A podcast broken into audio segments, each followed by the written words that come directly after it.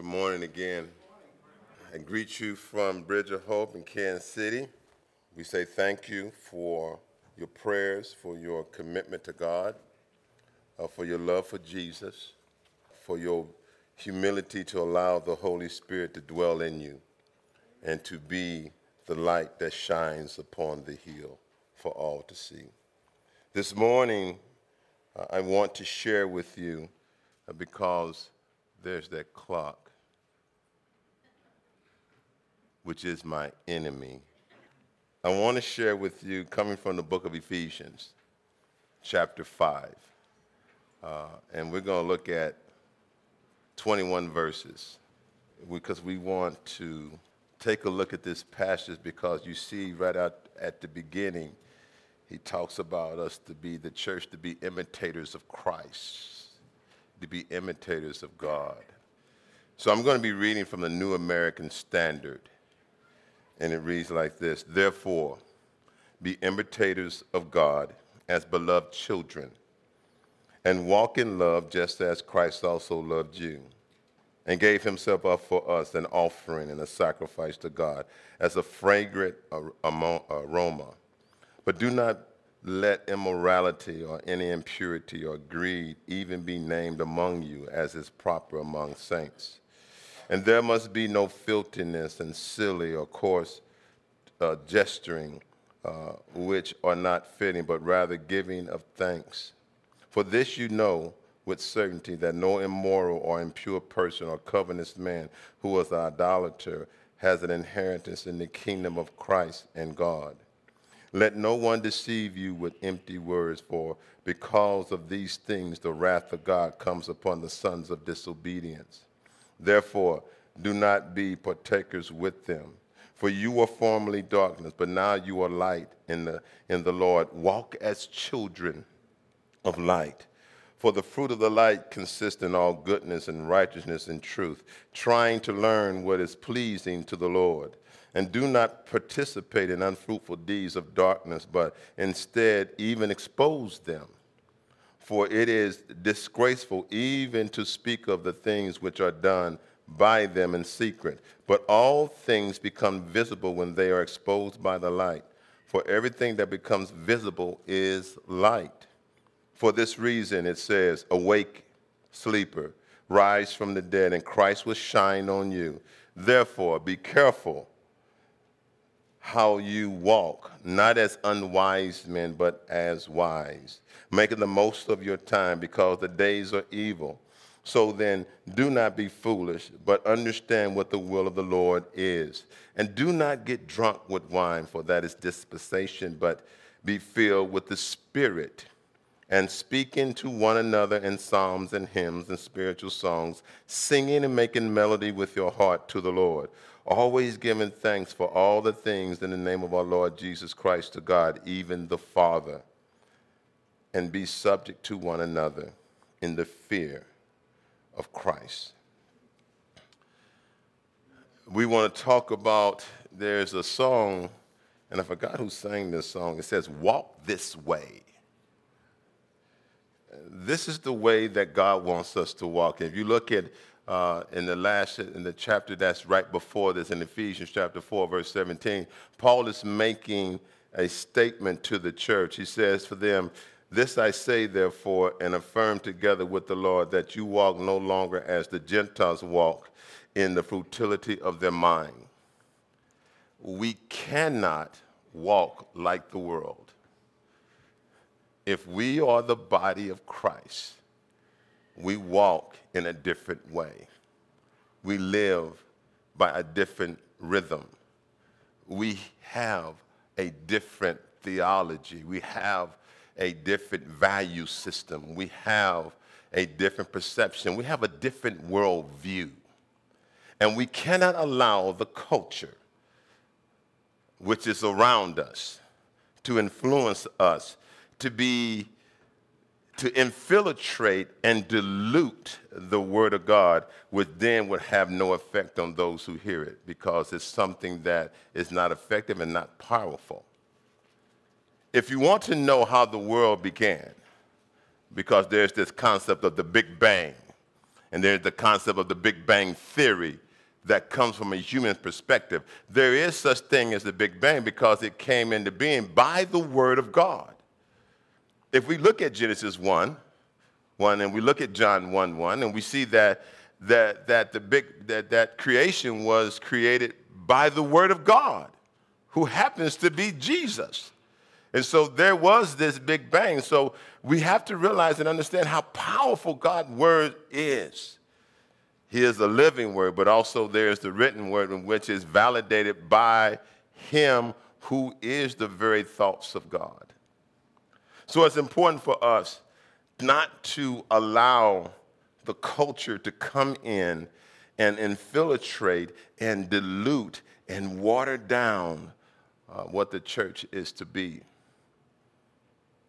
Paul had wrote a letter to the Corinthian church that had brought grief and remorse to them.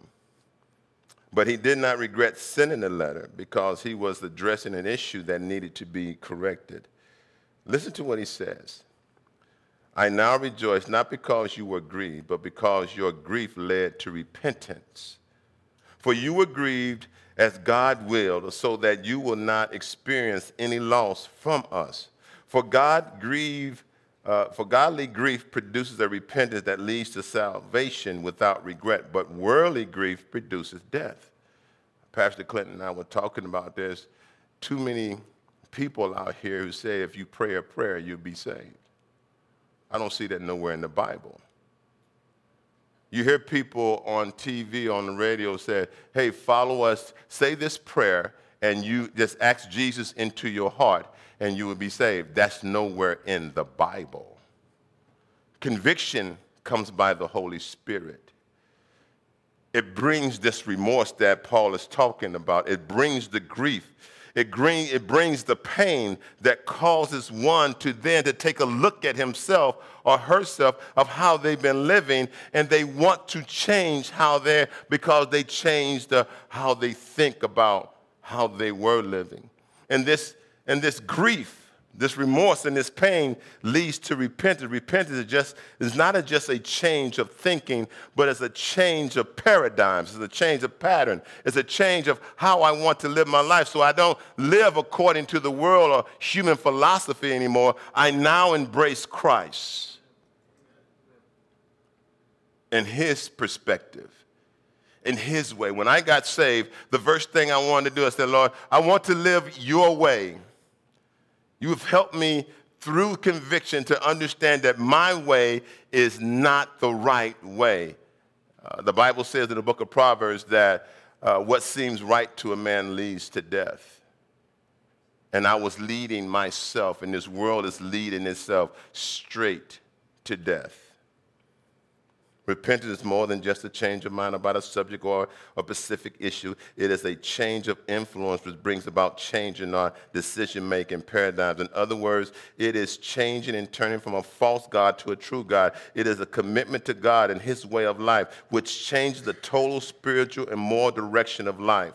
For this to happen, it sometimes takes a strong conviction or remorse so deep that it provokes a search for something outside of our regular influence. In the book of Ecclesiastes, chapter 3, verse 11, uh, the, the, the, the preacher says this that God set eternity in our hearts, which basically talks about without which man cannot find uh, out the work, much, uh, the work which God has done from the beginning to end. See, when we get convicted, we begin to look outside of ourselves. That's when we begin to search for God because God has set eternity in our hearts. Eternity is not set in time, it's outside the realm. So we now begin to look outside of ourselves for something or someone who we can depend on. When you totally get to that point, to search for God, that's when we begin to uh, be convicted by the Spirit of God, to which leads to salvation. We have to realize for this repentant mind to develop and to operate in the way that it can please God, it has to release the old way of thinking. You can't mix the two together. I remember when I was going to the clubs and I would ask for my drink to be neat. Does anybody know what that means? Have you ever been to a club or to where you ordered a drink? Come on with me, somebody. so I asked, I asked, I said, I want my drink neat. Why do I want my drink neat? I don't, I don't want ice in it, and I don't want anything to mix with it. I don't want my drink diluted. I wanted to feel the effects of the alcohol. My purpose, and I don't get this from a lot of people. People, some people think they, some people say to me they drink because of the taste. Alcohol don't taste good. So my purpose was to get drunk. That was my purpose of drinking. So I didn't want anything to interfere with that, and I wanted to feel the effects of the alcohol. See, I want the Word of God neat. Y'all ain't heard nothing what I just said. I don't want anything added to it. I want God to speak it to me by his power because I wanted to feel the effects of God's word that will change my whole perspective. I'm not trying to add or take away. I want to hear exactly what God says. As the body of Christ, we need to hear his voice and nothing added to it. And there's too many people right now being influenced by Satan to compromise the word of God. The Bible calls it renewing of the mind, taking off your former way of life, the old self, and that is corrupted by deceitful desires to be renewed in the spirit of our minds, to put on the new self, the one created according to God's likeness and righteousness and purity of truth. We have to totally surrender our minds to Christ so it can be transformed by the renewing of our minds so that you may discern what is good and pleasing and perfect will of God is. In his book, One Blood by John Perkins, he states, We have put our own cultural preference and perceptions in place of a radical upside down value God's kingdom. God's kingdom is not the way this is. It's totally upside down. In Matthew chapter 20, verse 16, he says, Jesus says, the last shall be first and the first last. But we have done everything we can to make ourselves first. We don't understand God's value system because we have adopted to this value system. We now have created celebrity pastors to where we bow down to them and basically make them the voice of God and not God Himself. We have seen these celebrity pastors have they have fallen and how it had affected the people because they didn't trust in God, but they trust in the man. We were talking the other day, and, and, and one of the things is this is that we realize and understand is that when we look at the woman at the well in John 4, we see that Jesus had affected her so much because he was the one that was speaking to her, so she was getting the word neat.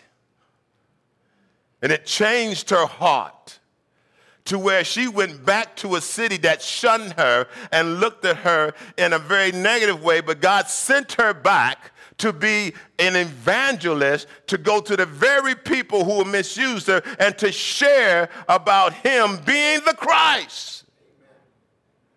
And then she, she, they, they then, because of her, go back to meet him, go to meet Jesus, and then after they met Jesus, they go back to her. We go to him not because of you anymore, but because we've met him ourselves. Pastor Clint is a voice of God. And when you come, you, you're going to say, Pastor Clint said this and Pastor Clint said that. That's fine because you're listening. But there needs to be a transfer from Pastor Clint to what Jesus says. Because Pastor Clint is not your God, he's a voice of God. He is not your Savior, but he is the voice of the Savior that God uses. I tell people, I can't walk on water.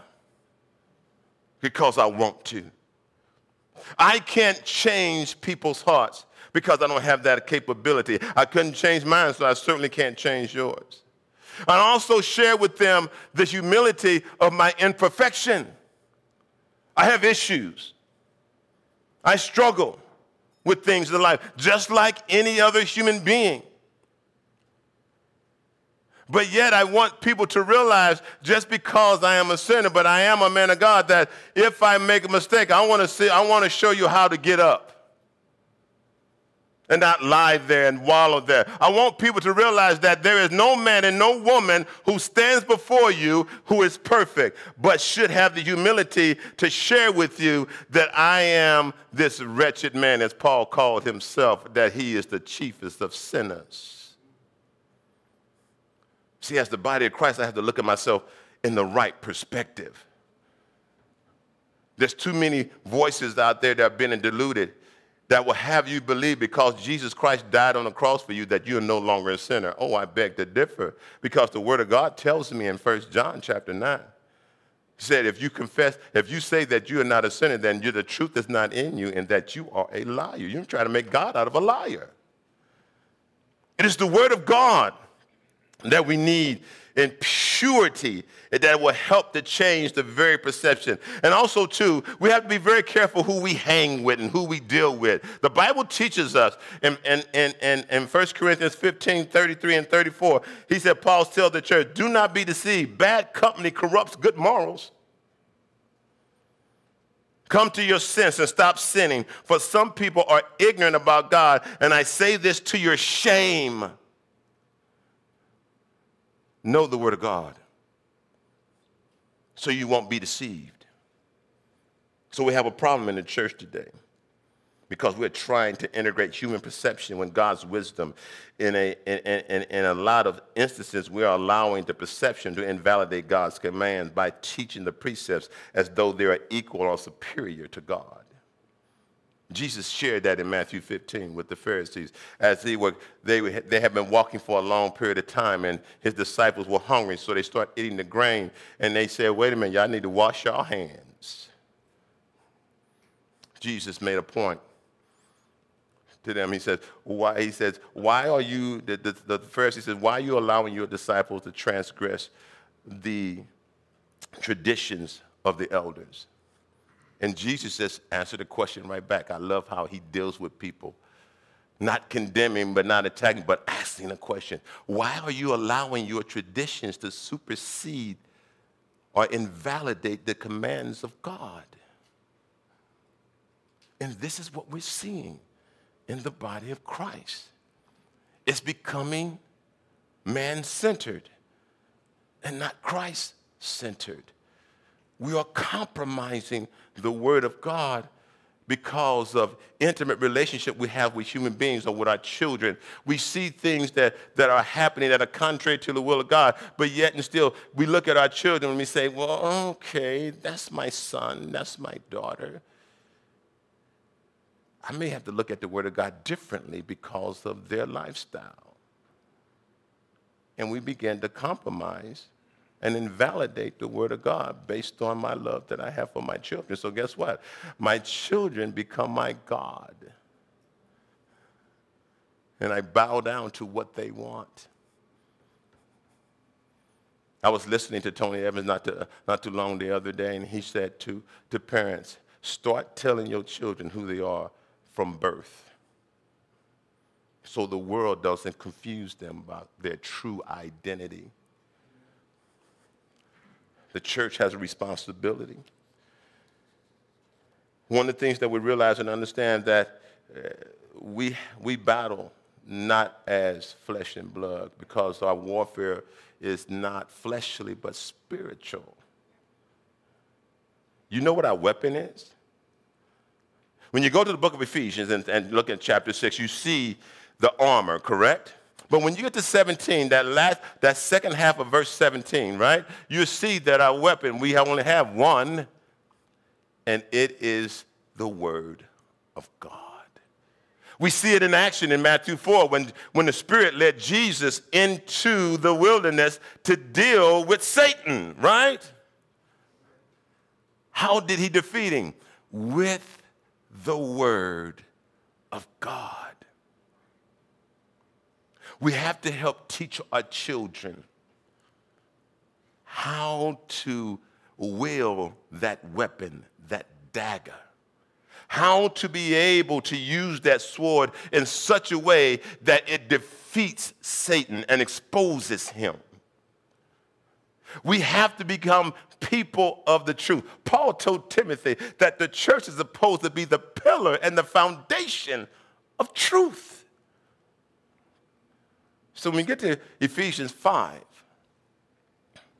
which talks about, if we look at the book of Ephesians, it's, it's set up, some people say it's set up in, in two parts. I say it's set up in three parts. I, I tend to do things differently. because when I look at Ephesians 1 through 3, we tell, it talks about how we got into the body of Christ. Matter of fact, the book of Ephesians is a picture, is a portrait, as Chuck Swindoll says, it's a picture of the church. But when we look at verses chapter 4 and chapter 5, we see the operation of the church, how the church is supposed to operate. And we look at the second half of chapter 6, we see how the church is supposed to stand. But we want to take a look of how we're supposed to operate. Looking at chapter 5, starting at verse 1, he tells us right away, we got to be imitators of God as beloved children. We imitate our parents because we love them. The question is, that the church love Christ as they should. There is called this thing called the Great Commandment, is it not? To love God with all the heart, mind, soul, mind, and, strength, right? And he says this, it, this is added on. This is what Jesus says to them.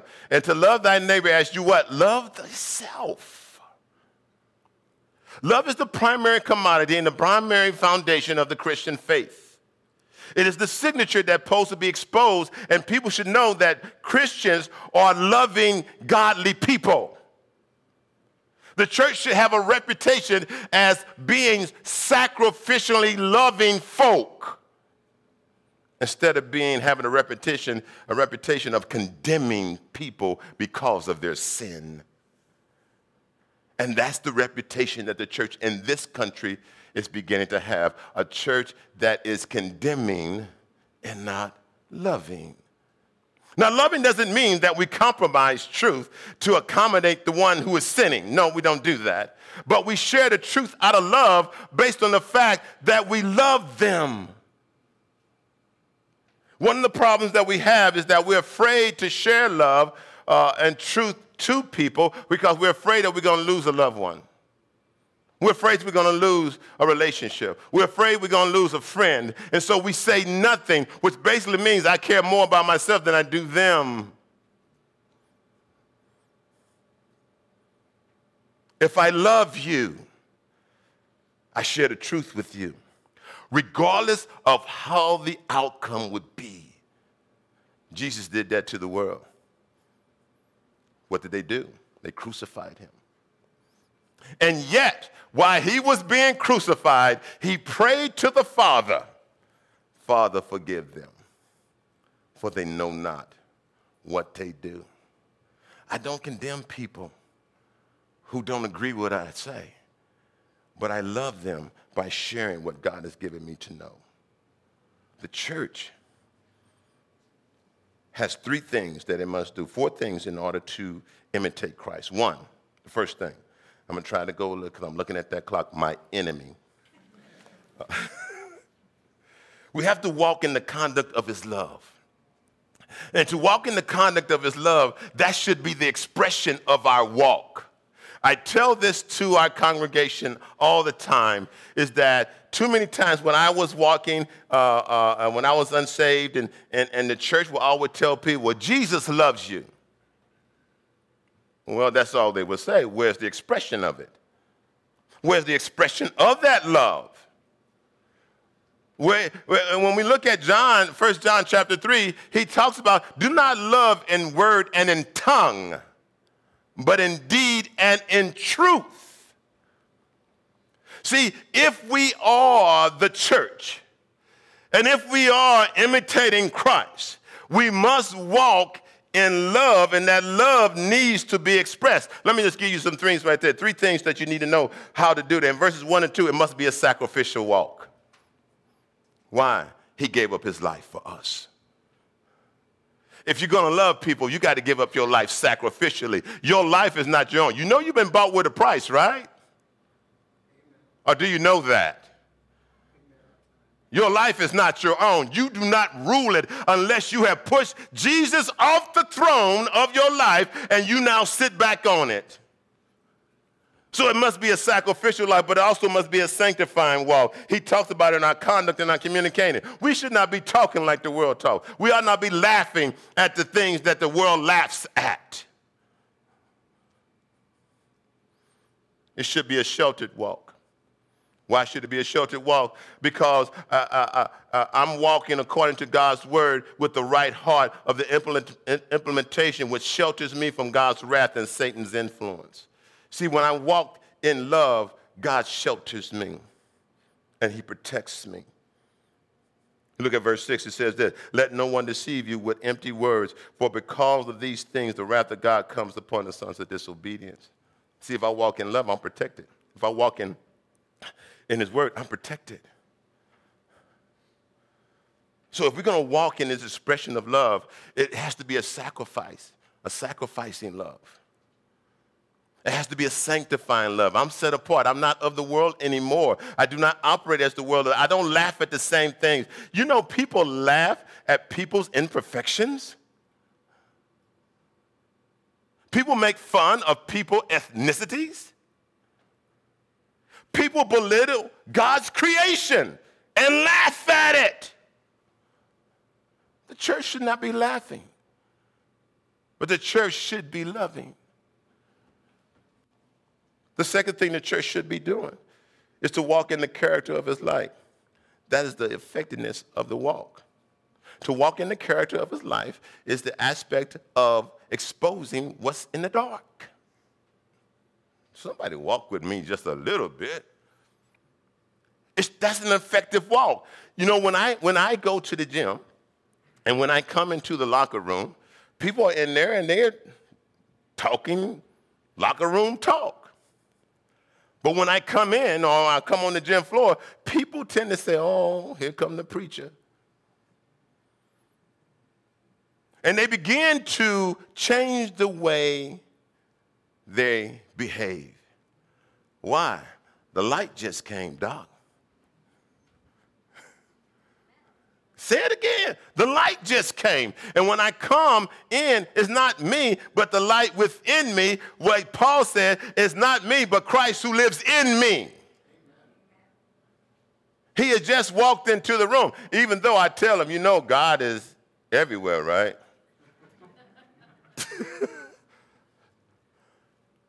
but as the church, we are to come in and to expose the things of the darkness. And understand this when people, when you shed light on their conduct and behavior, they don't realize what they've been doing. And when they realize that they become ashamed of what they've been saying and doing. This walk is, is, is what we are changed by the light. He delivers us from darkness. We are defined by the light. I love it because we couldn't take ourselves out of darkness. He has to do it. That's why he says he transferred us. I can't, I can't open my eyes to see truth. Why? Because I'm blinded by the truth. That's what the Bible says about Satan. Satan veils and blinds people's eyes to the gospel. But as a child of God, I expose what's in the dark because my eyes have been opened. We are, we, we, we, we are characterized by the light. We are changed by the light and we're characterized by it. That means walking in respect of love, in goodness, walking in relationship with the Lord. That's righteousness. Walking in the reality of truth, uh, the reality of life. That's truth. My whole way of living has changed because my respect of love is good. I respect all people. regardless of your ethnicity or the color of your skin. And we're going to talk about that probably downstairs. I got a lot to say about that. because we have fallen into the trap to begin to look at the outside and misinterpreting what we see, and we have followed the line and the influence of the culture to define what we misinterpret in a wrong way. Do you know skin color don't have a behavior? Can I say that one more time? Skin color doesn't have a behavior, but we have given color behavior. And we have forgotten, which the world doesn't know, that all people are created in the image of God. And it's not the skin color or the outside package that is important, it's the heart. I help people now. God, thank God for Jesus. He helped me because He's given me light, some understanding about truth. And so I help people to overcome their racism, even in the church because we've been blinded by that. But the church, however, and when we walk in the character of the light, we also we have been commissioned by the light. By the light in verses 11 and 14 we are to be spiritual influence betraying the light of christ by speaking truth to expose the lies living a life of love and compassion for those who are lost and living in righteousness to expose christ as christ and giving an example of holy living. It's our responsibility to expose this stuff instead of being quiet. Guess what Pastor Clint did in that article in that newspaper? He exposed lies by shedding light on gender. Come on with me, somebody. I just love this guy, man, you know, because he's standing for truth. Man, I just hug you right now. Uh, and that's good because guess what? All while I'm here, I'm listening. This church has a spiritual and fundamental foundation of truth. Why? Its leaders stand on truth. How do I know that? Man, I talked to Dennis and Joyce.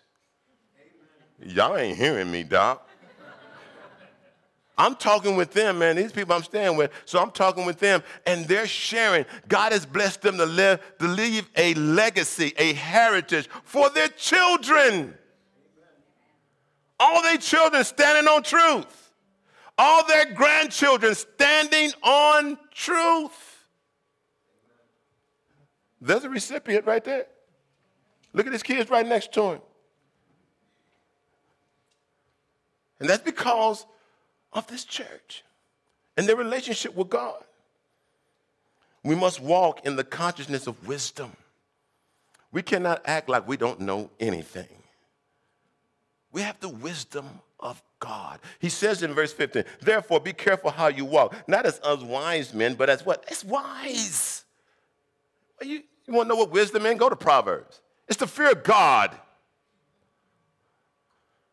Proverbs 3, do not trust in your own. Come on with me, somebody. In your own understanding, but what? Trust in, in God. I trust no man. I like, I like doing this analogy because it, it is sometimes uh, fool with people. See, if my wife were here, I would point to my wife and say, I don't trust my wife. and people would say, oh, oh, something must be wrong. No, I don't trust my wife. Shoot, I don't trust me. I don't trust me. I'm a human being, doc. I falter. I can say something one day uh, at one at this moment and truly mean it, and the next minute, oh, I'm not going to do that.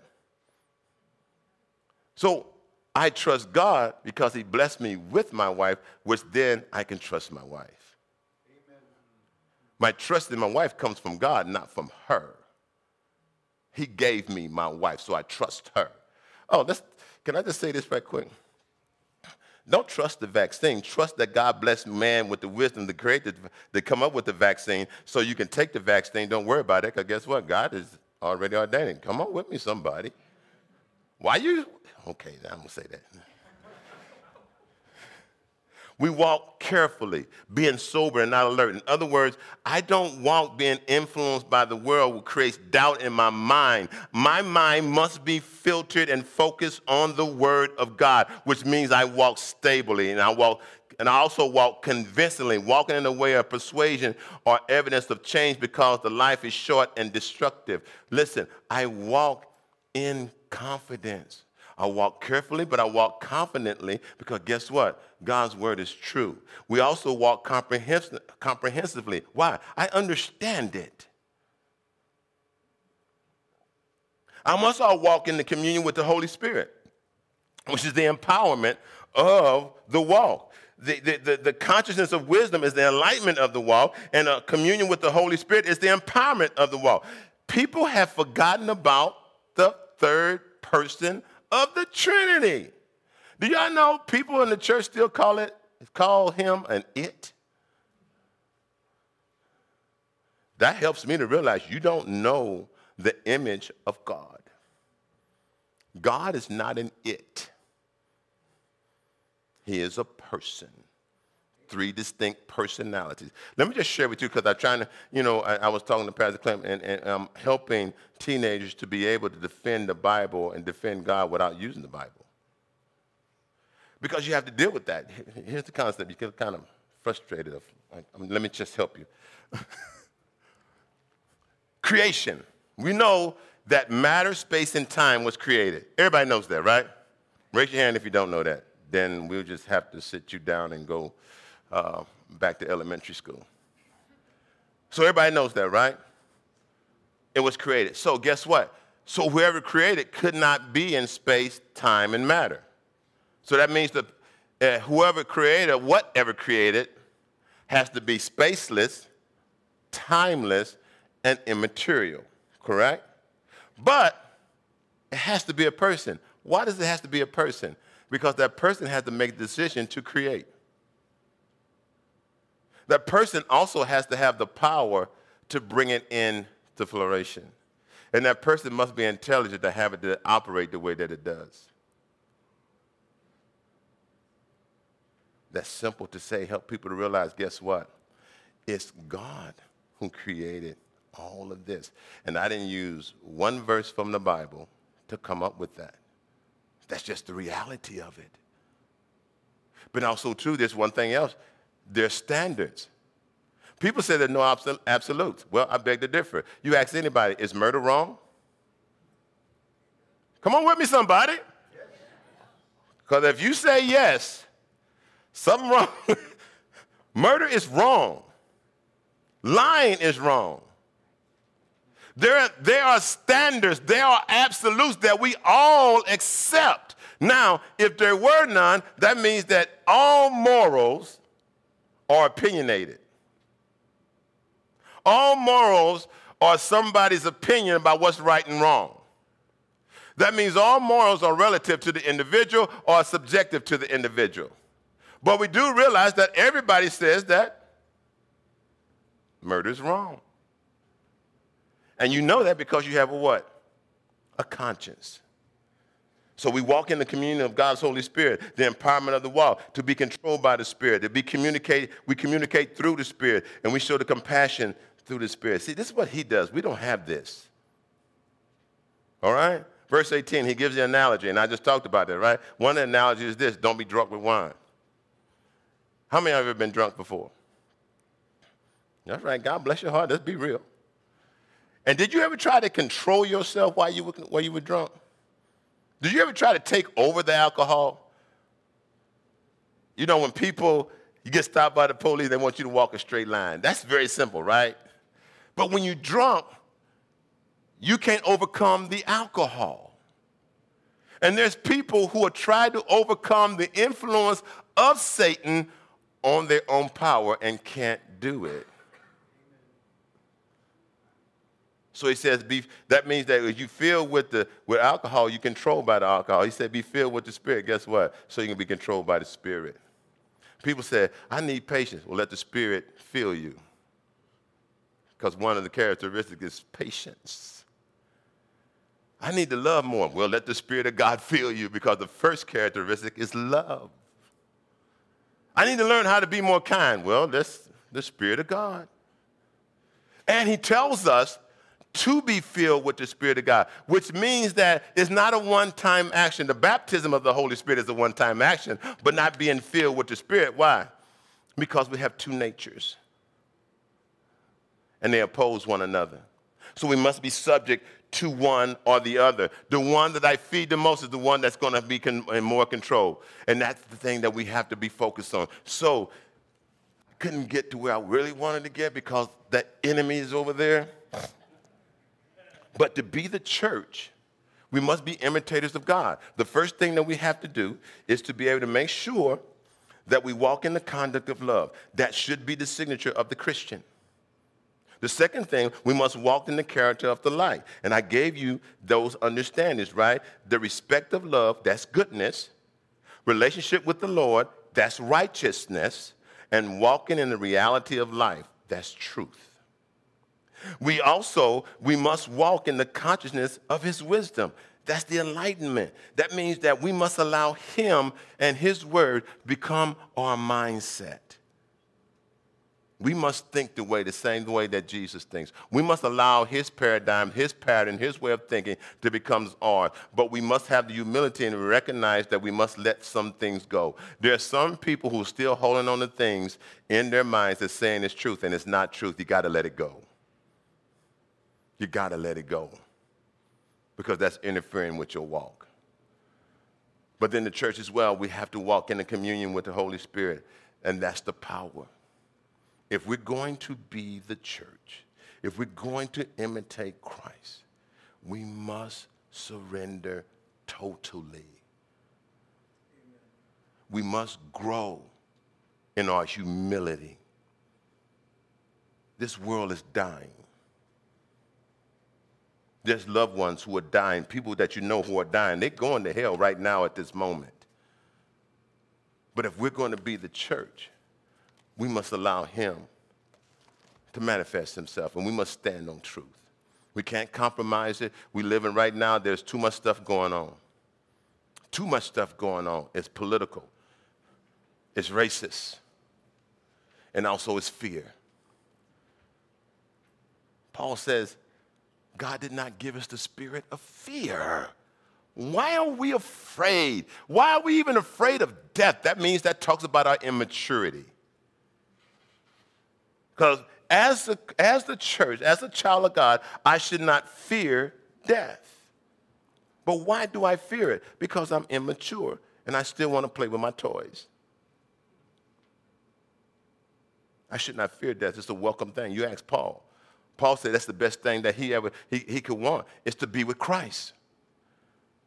But he knows he has to be here and to suffer some more. Why? Because of us. We should not be afraid of. In 1 John chapter 4, he says, There is no fear in love. Let's be bold. Let's be bold and stand on the word of God. We're going to be attacked. Jesus said so. He said, The world going to hate you because what? Hated me first. I ain't here to please folk. I'm sorry. I ain't here to entertain people. How many of y'all know uh, Sammy Davis Jr.? Oh, that's talking to the old folk now. God bless your heart. Michael Jackson, Beyonce, all these people, right? What I tell, the reason why I mention these names because I'm not your entertainer.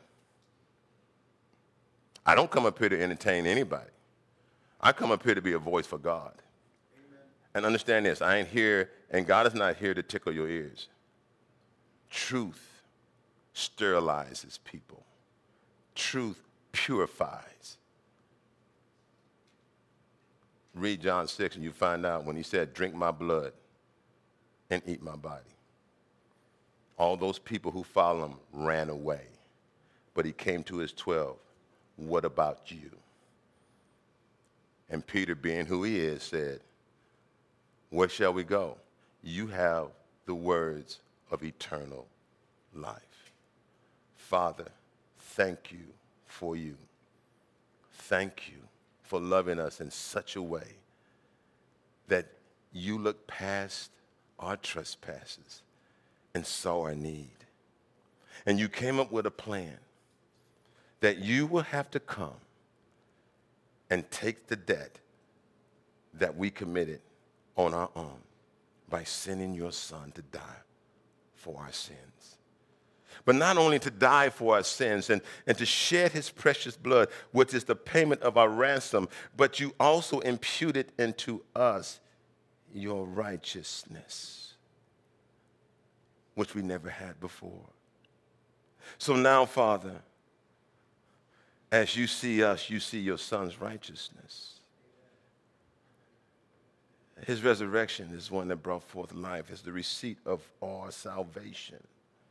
May we now, Father, not take advantage of it and, and, and just say, well, we're going to heaven. Father, may we submit to your authority to be your body, to be willing to suffer for your sake to be willing to die for your sake, to share truth because people need to hear your truth. In, in this passage script, you said, because the day are drawing near. The days are evil. Bless us, Father, with courage, boldness, to stand on your truth, knowing that you will never leave us nor forsake us. And so, Lord, we ask this in Jesus' name. Amen.